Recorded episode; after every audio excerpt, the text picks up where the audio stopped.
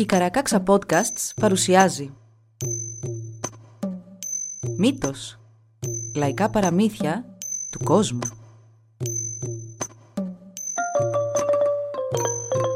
Κάποιες ιστορίες μπορεί για κάποιους να περιλαμβάνουν ευαίσθητο υλικό. Για περισσότερες πληροφορίες για το κάθε επεισόδιο, συμβουλευτείτε τις σημειώσεις του όπου βρήκατε αυτό το podcast.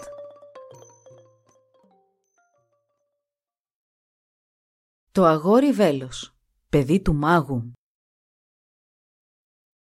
Στην αρχή ήταν μια γυναίκα που τα μωρά της πέθαιναν το ένα μετά το άλλο σύντομα μετά τη γέννα. Καθόταν και σκεφτόταν.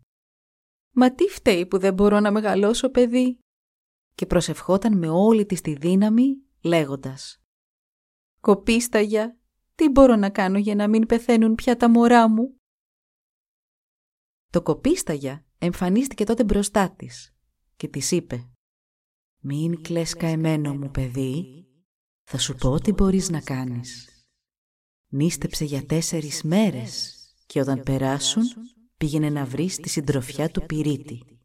Αυτοί θα σου πούν τι να κάνεις». Ιδιαίτερα χαρούμενη και γεμάτη ελπίδα, η γυναίκα νίστεψε για τέσσερις μέρες. Έπειτα πήγε και βρήκε τη συντροφιά του πυρίτη και τους ζήτησε να τις φτιάξουν κοντάρια προσευχής. Η συντροφιά συναντήθηκε το πρωί, έκοψε τα κοντάρια και τους έδεσε τα φτερά. Σαν τελείωσαν, η γυναίκα σκέφτηκε. Καλό θα ήταν να πάω να τους φέρω κάτι να φάνε για βραδινό. Τους έφερε το φαγητό και όλοι την ευχαρίστησαν. Ο αρχηγός της συντροφιάς του πυρίτη μάλιστα της είπε «Αν έχεις πίστη, τότε μόνο θα κάνεις παιδιά που θα επιζήσουν». Η γυναίκα πήρε τα κοντάρια προσευχής και πριν καλά-καλά ξημερώσει, τα φύτεψε για χάρη του κοπίσταγια. Καθώς φύτευε, άκουσε ένα τραγούδι. Το κοπίσταγια ήρθε και στάθηκε μπροστά της και της έδωσε μια ρίζα για τρικό.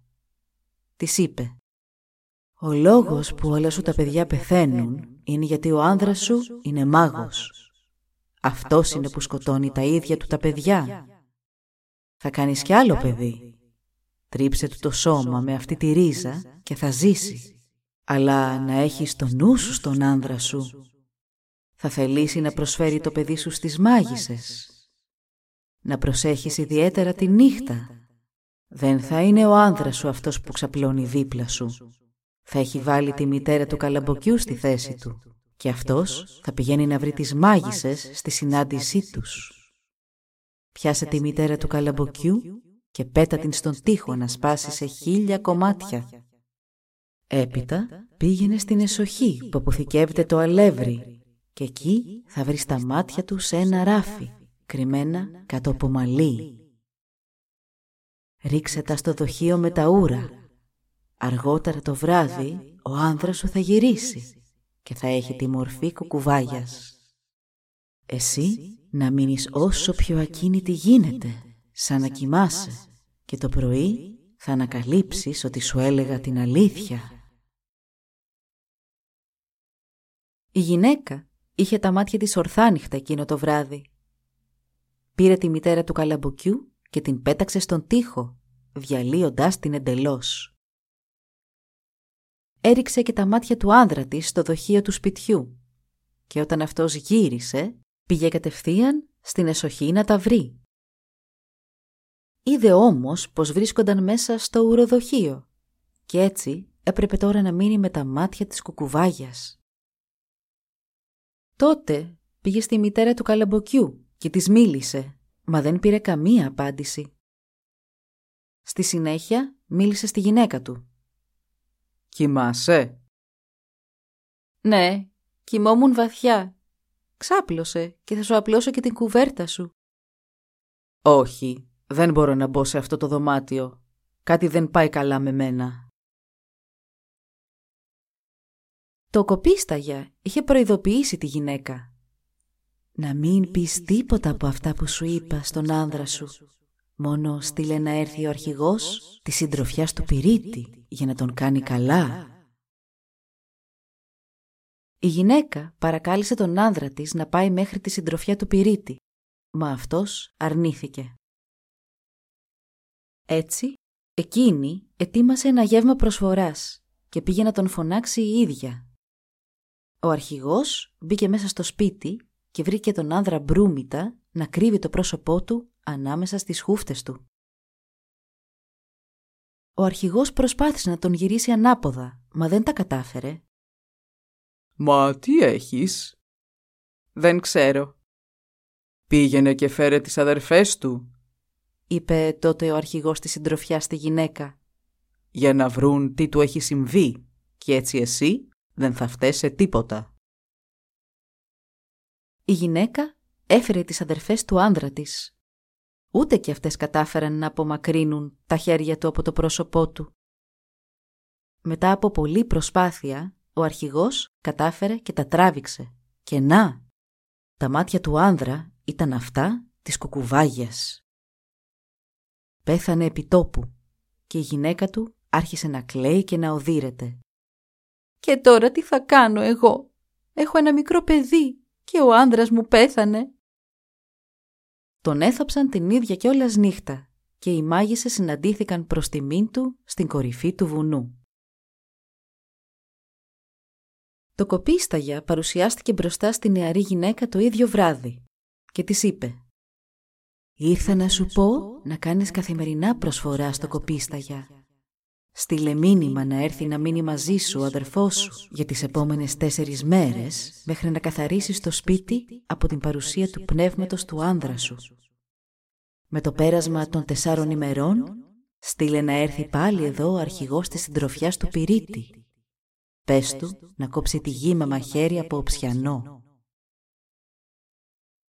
Η γυναίκα έκανε όπως της είπε το κοπίσταγια και την τέταρτη μέρα φώναξε τον αρχηγό της συντροφιάς.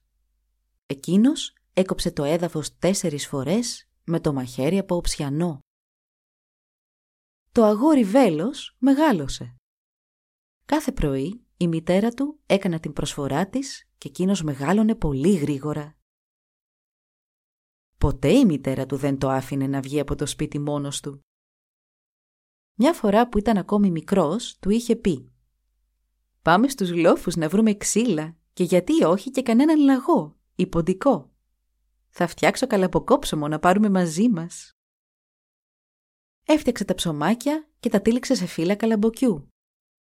Γέμισε και το παγούρι της με νερό και το κρέμασε στην πλάτη της. Έφτασαν μπροστά σε μια λαγοφολιά και εκεί μητέρα και γιος έπαιρναν σειρά και έσκαβαν και έσκαβαν να ξετρυπώσουν τον λαγό. Τότε άκουσαν το κοπίστα για να έρχεται. «Τι συνέβη στον άνδρα σου» ρώτησε τη γυναίκα. «Πέθανε». «Καλύτερα αυτός παρά ένα ακόμη από τα παιδιά σου». «Αν ζούσε ακόμη, ο γιος σου δεν θα ήταν ποτέ ασφαλής. Τώρα θα σε φροντίσει». Αλλά ο κύκλος του άντρα σου τώρα θέλει να σου κάνει κακό σαν τύπηνα για τον θάνατό του. Δεν είναι πια ασφαλές να μένεις στο χωριό. Πάρε τον γιο σου και φύγετε.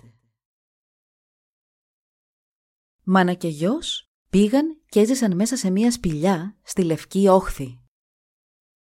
Μια μέρα ο νεαρός πήγε στη μητέρα του και της είπε «Οργανώνουν χορό στο χωριό Πότσερντ Ας πάμε μαζί. Το επόμενο πρωί οι δυο τους πήγαν στο χωριό Πότσερτ. Στον δρόμο για το χωριό το αγόρι είπε στη μητέρα του «Να έχεις το νου σου, ο κίνδυνος παραμονεύει». Έφτασαν και στο χωριό. Στη βόρεια μεριά τα σπίτια είχαν δύο πατώματα και ένας άνδρας που στεκόταν εκεί ψηλά τους είδε να καταφτάνουν είπε στην οικογένειά του. «Κοιτάξτε, ποιοι είναι αυτοί που έρχονται» Η γυναίκα φορά έναν μαύρο μανδύα. Το αγόρι και η μητέρα του περπάτησαν μέχρι την κεντρική πλατεία. Ανέβηκαν στο δεύτερο πάτωμα εκείνου του σπιτιού και η οικογένεια που τους υποδέχτηκε τους έδωσε και κάτι να φάνε. Η νοικοκυρά του σπιτιού τους έφερε ψωμί και στιφάδο και τους είπε Φάτε! Η οικογένεια αυτή είχε δύο κόρες, οι οποίες πήγαν και έκατσαν η κάθε μία από την κάθε πλευρά του αγοριού. Το ερωτεύτηκαν αμέσως, μα το αγόρι ήταν πολύ ντροπαλό και έφυγε τρέχοντας. Στο σπίτι τότε μπήκε ένας άλλος νεαρός άνδρας, κάποιος που είχε ερωτευτεί τη μητέρα του αγοριού Βέλος, αλλά εκείνη τον απαρνήθηκε. «Όχι, έχω τον γιο μου. Είναι ο μόνος γιος που έχω και με φροντίζει καλά. Δεν έχω ανάγκη από άνδρα». «Αν έρθεις μαζί μου, θα τρως ελάφι κάθε μέρα. Είμαι δεινός κυνηγός. Δεν μένω μακριά και θα μπορείς να βλέπεις τον γιο σου συχνά». «Άσε με να το πω και στον γιο μου. Αν συμφωνήσει να έρθω μαζί σου, τότε θα έρθουμε και οι δυο. Αλλιώς μόνη μου δεν έρχομαι». Η γυναίκα μίλησε στον γιο της και αυτός της είπε «Αγαπημένη μου μητέρα, μου είπες ότι όλα τα παιδιά σου πέθαναν και είμαι το μόνο που σου απομένει. Πώς με εγκαταλείπεις τώρα που έχω μεγαλώσει; Θέλω να μείνω μαζί σου για πάντα». Εν τω μεταξύ, ο κύριος του σπιτιού αυτού μπήκε στο σπίτι του και φώναξε. «Είναι κανείς στο σπίτι» «Ναι, εμείς είμαστε εδώ», απάντησαν οι γυναίκες του σπιτιού. «Πατέρα, θέλω να παντρευτώ το νεαρό αγόρι», είπε η μεγαλύτερη κόρη του, τρέχοντας την αγκαλιά του. «Όχι, εγώ τον θέλω για άνδρα μου», είπε η μικρότερη κάνοντας το ίδιο. «Αν ο γιος μου θέλει να παντρευτεί μία από τις δυο σας, καλώς. Αλλά αν δεν θέλει, τότε ως εδώ», είπε η μητέρα του αγοριού Βέλος. Ας αποφασίσει αυτός. «Νομίζω πως θα ήθελα να μείνω για λίγο εδώ για να αποφασίσω», είπε αμέσως το αγόρι. «Ας μείνουμε σε αυτό το σπίτι. Ποιος ξέρει, ίσως το κοπίσταγια να είχε πάντα σκοπό να μείνουμε εδώ οι δυο μας». Το αγόρι κατέληξε να παντρευτεί τη μεγαλύτερη από τις δυο κόρες και έμεινε στο σπίτι για το υπόλοιπο της ζωής του. Μα η μικρότερη κόρη δεν έπαψε ποτέ να τον αγαπά και όποτε οι δυο τους βρίσκονταν μόνοι, έπαιζαν ο ένας με τον άλλο και συζητούσαν για ώρες. Μόλις η μεγαλύτερη κόρη κατάλαβε τι γινόταν, σκέφτηκε «Θέλω να πεθάνω». Πήγε σε ένα από τα απόμερα δωμάτια, χώθηκε μέσα σε ένα καλάθι και άρχισε να κλαίει και να κλαίει. Τα πόδια της άρχισαν να μεταμορφώνονται σε ουρά φιδιού. Τα δάκρυά της συνέχισαν να τρέχουν και να τρέχουν στο πρόσωπό της. Σύντομα είχε ολότελα μεταμορφωθεί σε φίδι.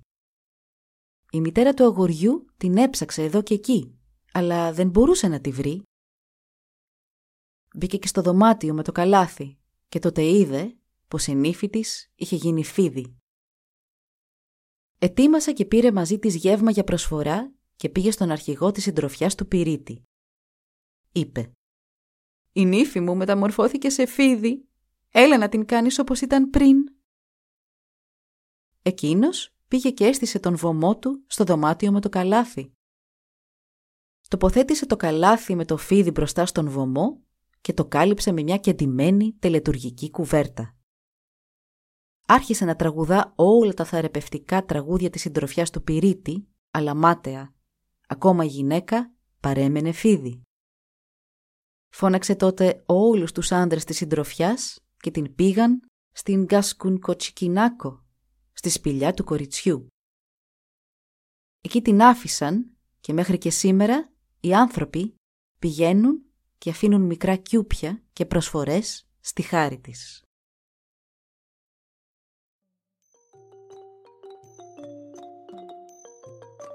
Εδώ λοιπόν η ιστορία μας έλαβε τέλος. Μπορείτε να μας βρείτε στην ιστοσελίδα www.karakaksa.org για να μας ακολουθήσετε και να μας υποστηρίξετε. Σας ευχαριστούμε που μας παρακολουθήσατε. Γεια σας!